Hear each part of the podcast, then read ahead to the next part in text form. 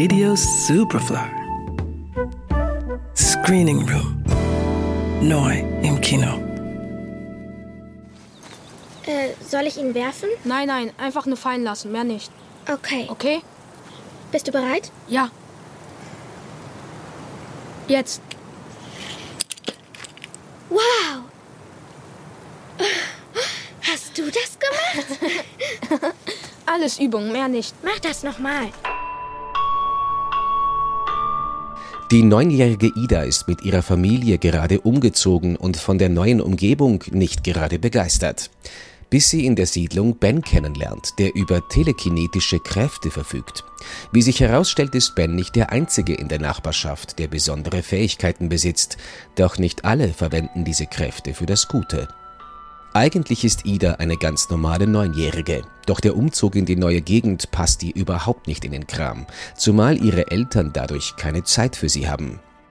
Du weißt, was das bedeutet? Ja. Für sie ist alles doppelt neu. Sie muss erst mal ankommen. Kann ich dann... Papa bei Anna bleiben und auf sie aufpassen? Und wir beide fliegen irgendwo hin. Das wäre schön. Und am Flughafen kaufst du mir wie immer erstmal eine Zeitschrift. Das hört sich gut an, aber Papa kann nicht, du weißt doch. Er fängt bei einer neuen Firma an und kann sich nicht gleich am Anfang für zwei Wochen frei nehmen. Außerdem werde ich hier noch gebraucht. Es gibt hier genug Kinder zum Spielen, du lernst sie kennen und nach den Ferien sind sie alle deine Schulfreunde. Dann kennst du schon mal jemanden. Und bist nicht mehr die Neue in der Klasse. Klingt das nicht toll? Aber die sind doch alle weggefahren. Nein, sind sie nicht. Nicht alle.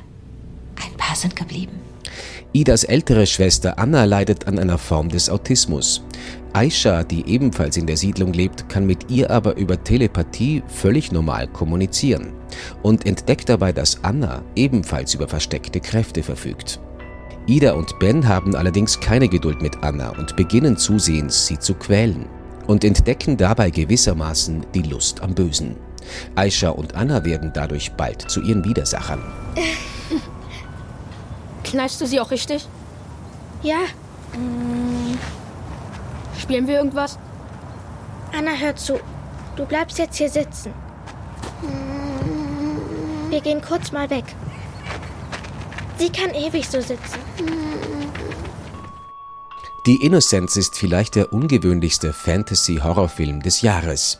Regisseur und Drehbuchautor Eskil Vogt ist ein Meister darin, die Erwartungen des Publikums zu unterwandern und überfallsartige Überraschungsmomente zu erzeugen. Dass die Fantasy-Elemente wie selbstverständlich auftauchen, während er seine Szenen entwickelt, macht den Film so außergewöhnlich und entwickelt einen Sog, dem man sich nicht entziehen kann. Ein außergewöhnlicher Film, der bis zum Schluss unheimlich spannend bleibt, der allerdings definitiv nichts für schwache Nerven ist. The Innocence, ab jetzt im Kino.